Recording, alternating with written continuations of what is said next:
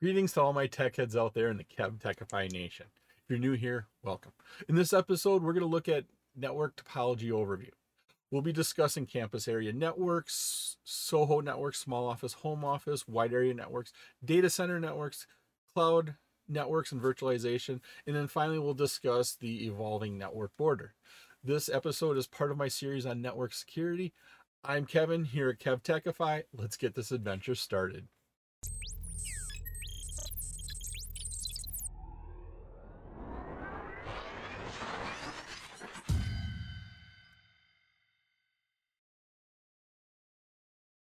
Section 2 Network Topology Overview.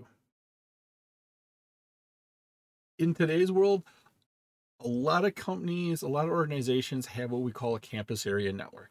Now, these are local area networks, LANs, that are connected to each other over a limited geographical area. Think about a company that has several buildings within a block or two of each other. Each of those buildings would be a local area network that would be con- interconnected with each other. Now, in order to s- secure your campus area networks, there are several devices that we use to do that. The first right here is our VPN. Now, if it's a Cisco integrated service router, that's secure. This Cisco ISR, it protects data in motion that is flowing from the campus area network. So it's flowing from the outside here into your network by establishing VPNs. This is your company employees, the people who are working for you outside of your company, they need to connect in. We're going to use a VPN. This ensures data confidentiality, integrity from authorized users. It encrypts that data as it travels across the network. It makes sure that that person is who you are. There's several safeguards we can set up to do that. Once you have your VPN, then we talk about our ASA firewall, our adaptive security appliance. Now, this performs stateful packet filtering to filter out return traffic from the outside the network into our campus network. It'll only allow traffic that is supposed to come into our network to come in. After the adaptive security appliance firewall, we have our IPS, our intrusion prevention system. Now, this device continually monitors incoming and outgoing network traffic for malicious activity. It logs information about the activity and attempts to block and report it. This is sort of like the brains. It's it's looking at the traffic. It's typically in line. So the data always flows through it. It looks at that data in real time. If there's an issue, if it thinks if it thinks it's malicious, it will send you a warning. It will do some pre-described activity like quarantining a file, maybe deleting information, whatever you set up to protect your network and your data. Then we have layer three switches. Here we have our layer three switches. These distribution layer switches, they're secure. They provide secured redundant trunk connections to layer two switches that are below them. Several security features can be implemented, such as ACLs, access control lists, DHCP snooping, dynamic ARP inspection, and IP source guard our layer two switches right here, these access layer switches are secured and connect user facing ports to the network. Several different security features can be implemented, such as port security, DHCP snooping, and 802.1x user authentication. These are the devices that all the end devices on your network connect into voice over IP phones, computers, printers, IP cameras, anything connected to your network with a wire, they will connect into these layer 2 switches. Over here we have our ESA WSA. Now, it's an email security appliance or a web security pro- appliance. These provide advanced threat defense, application visibility and control, reporting, and secure mobility to secure and control email and your web traffic we have a AAA server. Our AAA server, right there, it's an authentication, authorization, and accounting server. It authenticates users, making sure those users are who they say they are. It authorizes what they are allowed to do. if it's a normal employee, they can get into the employee handbook, but they can't get into the HR or all the secret documents. If it's an HR personnel, they, they have the ability to get into the HR records. So we are authorizing what they're allowed to do. And then the last part is accounting. We track what they actually did. So yes, they have they proved who they were, they have permission to do that, but let's just keep track. Because if, if an account's compromised, you want to be able to trace what that person did. Altogether, this is a AAA server. And then we have our hosts. Down there's all of our hosts. Now, these hosts, they're endpoints, they're secured using different features like antivirus, malware software, host intrusion prevention systems, and 802.1x authentication. A small office or home office, known by the abbreviation SOHO, S-O-H-O. Now, this can be configured securely with consumer grade wireless router. And what we mean by consumer grade, it's your $50, $100 Linksys Belkin D-Link router that you can go out and buy at the store or online. It's designed to run sort of like at your home or a very small office. Now, this is a wireless router. It has a DHCP server in it, it has a switch in it, it has an access point, a lot of other features all built together. Now, because it's so cheap, you don't get the throughput as traditional corporate enterprise level equipment, but they work great for securing our homes or giving us access in our homes or setting up a very small office. A lot of times they have an integrated firewall, and they provide secure wireless. Now, the layer 2 switch is an access layer switch. We have a router here, we have our, our wireless router here, we have our layer 2 switch. It's an access layer switch that's hardened with various security measures. It connects user facing ports that use the Soho network. And so we have a PC here that's connected in, we have some sort of server, we have a print server. Wireless host connect using WPA2. That's what we have right there. They connect in using WPA2 data encryption. Hosts typically have antivirus, anti-malware software combined.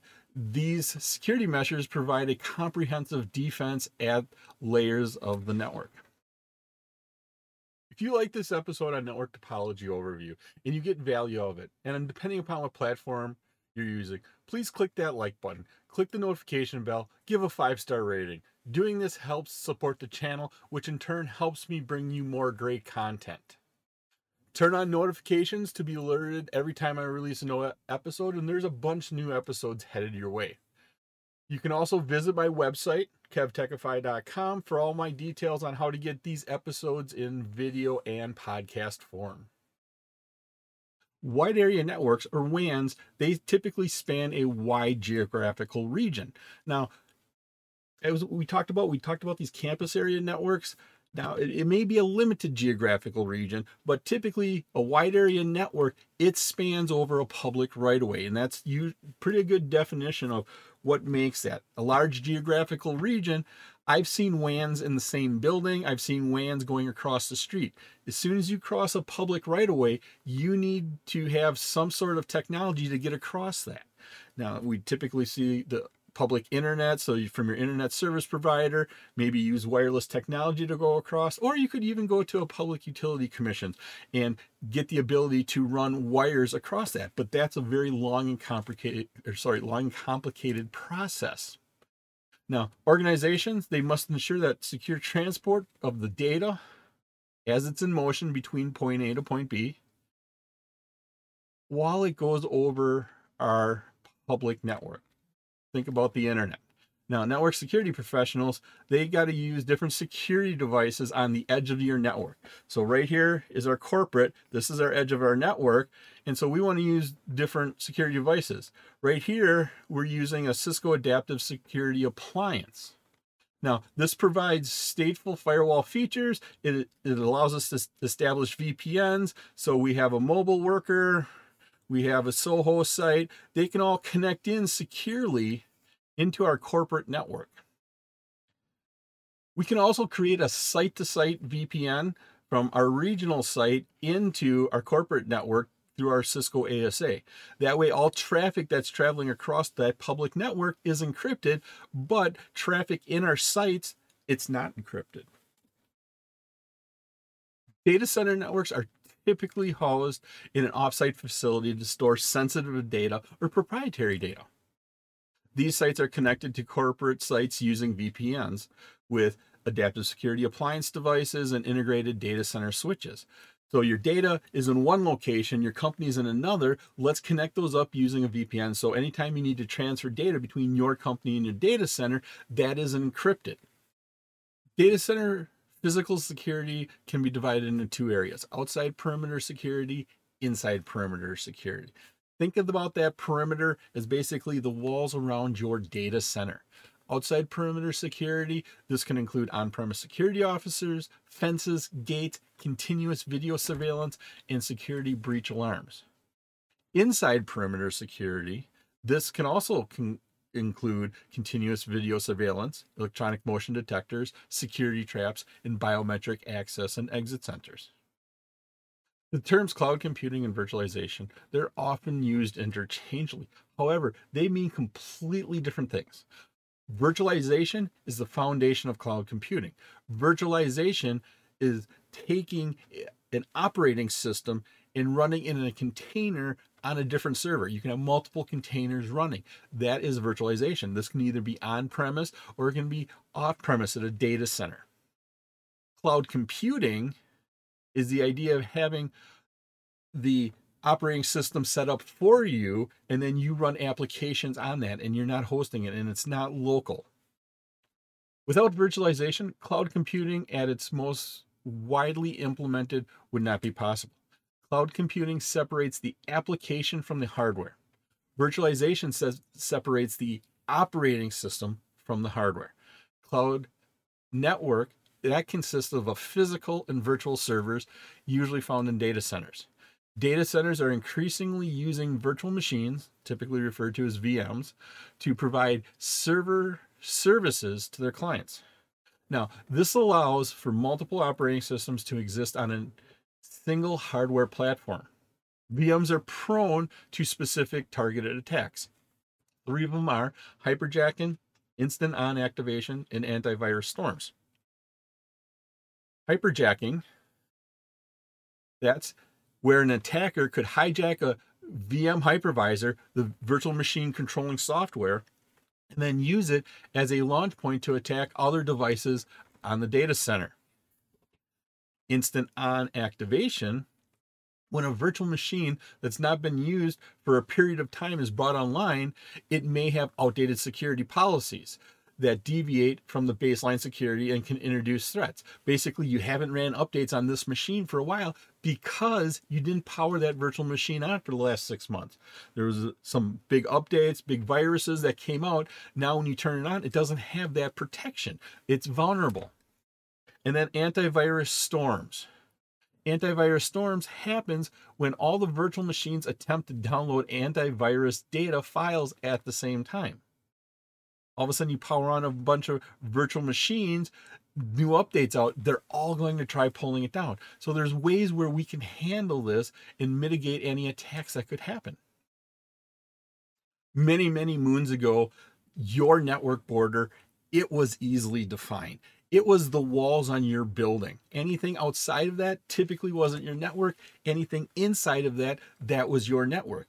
It your network ended where your ISP put that piece of internet device in, in in your company on your wall.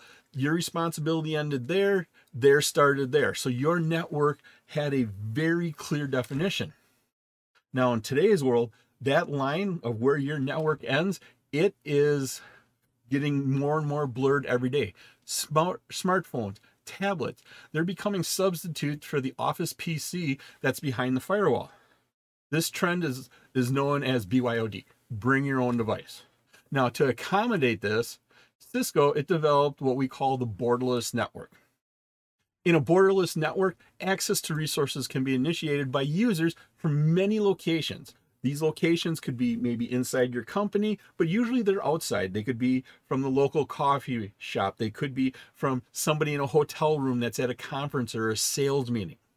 It could be from one of your business partners halfway around the world. Now, it can be on many types of devices. We mentioned smartphones, tablets, PCs. All of these could be used to connect into that using various connectivity methods. You could have a website. You could have a piece of equipment in a demilitarized zone, a DMZ. Most commonly, it's, it's typically using a VPN. Cisco devices support MDM. Now, MDM is mobile device management. There there are like five different features for our mobile device management. First one is data encryption mobile device management features can ensure that only devices that support data encryption have it enabled to access that network, meaning that your smartphone needs to be able to encrypt data when it's stored on there. So that way you can access the network. If you get any corporate information on it, it's encrypted. PIN enforcement. Enforcing a PIN lock is the first and most effective step here in preventing unauthorized access to a device. When when you're when you're not using your phone, it times out or you lock your phone to get back in, you have to have some sort of PIN or security method. Third feature here is data wipe. Lost or stolen devices can be remotely fully or partially wiped, either by the user or by an administrator via the mobile device management. The fourth feature is data loss prevention. Now, data loss prevention prevents authorized users from doing careless or malicious things with critical data. Download a file to your phone, and then all of a sudden it's on your phone. You can email that out to somebody. And the last feature here is jailbreak or root detection. Jailbreaking on, a, on an Apple phone or rooting on Android devices are means to bypass the management of the device. So you put management out there so people can't do it. They'll jailbreak or root your device. Now, mobile device management, they can detect or sorry, they can detect such bypasses and then immediately restrict the device's access to your network. It was my pleasure to provide you with this wonderful episode on network topology overview. If you like this episode on network topology and you got value out of it, and depending upon the platform you're listening to, please click the like button, click that notification bell, give a five star rating, leave a comment. This all helps me bring you more great content. Please take a minute to subscribe to my channel and turn on those notifications. That way, you'll be alerted every time I release a new episode, and there's quite a few episodes headed your way. All my socials and contact information are on my website, kevtechify.com. In the upper right is my playlist for my series on network security. In the bottom right is one of my favorite videos that I linked just for you. Thank you so much for watching this episode of my series on network security. Once again, I'm Kevin. This is KevTechify. I'll see you next time for another great adventure.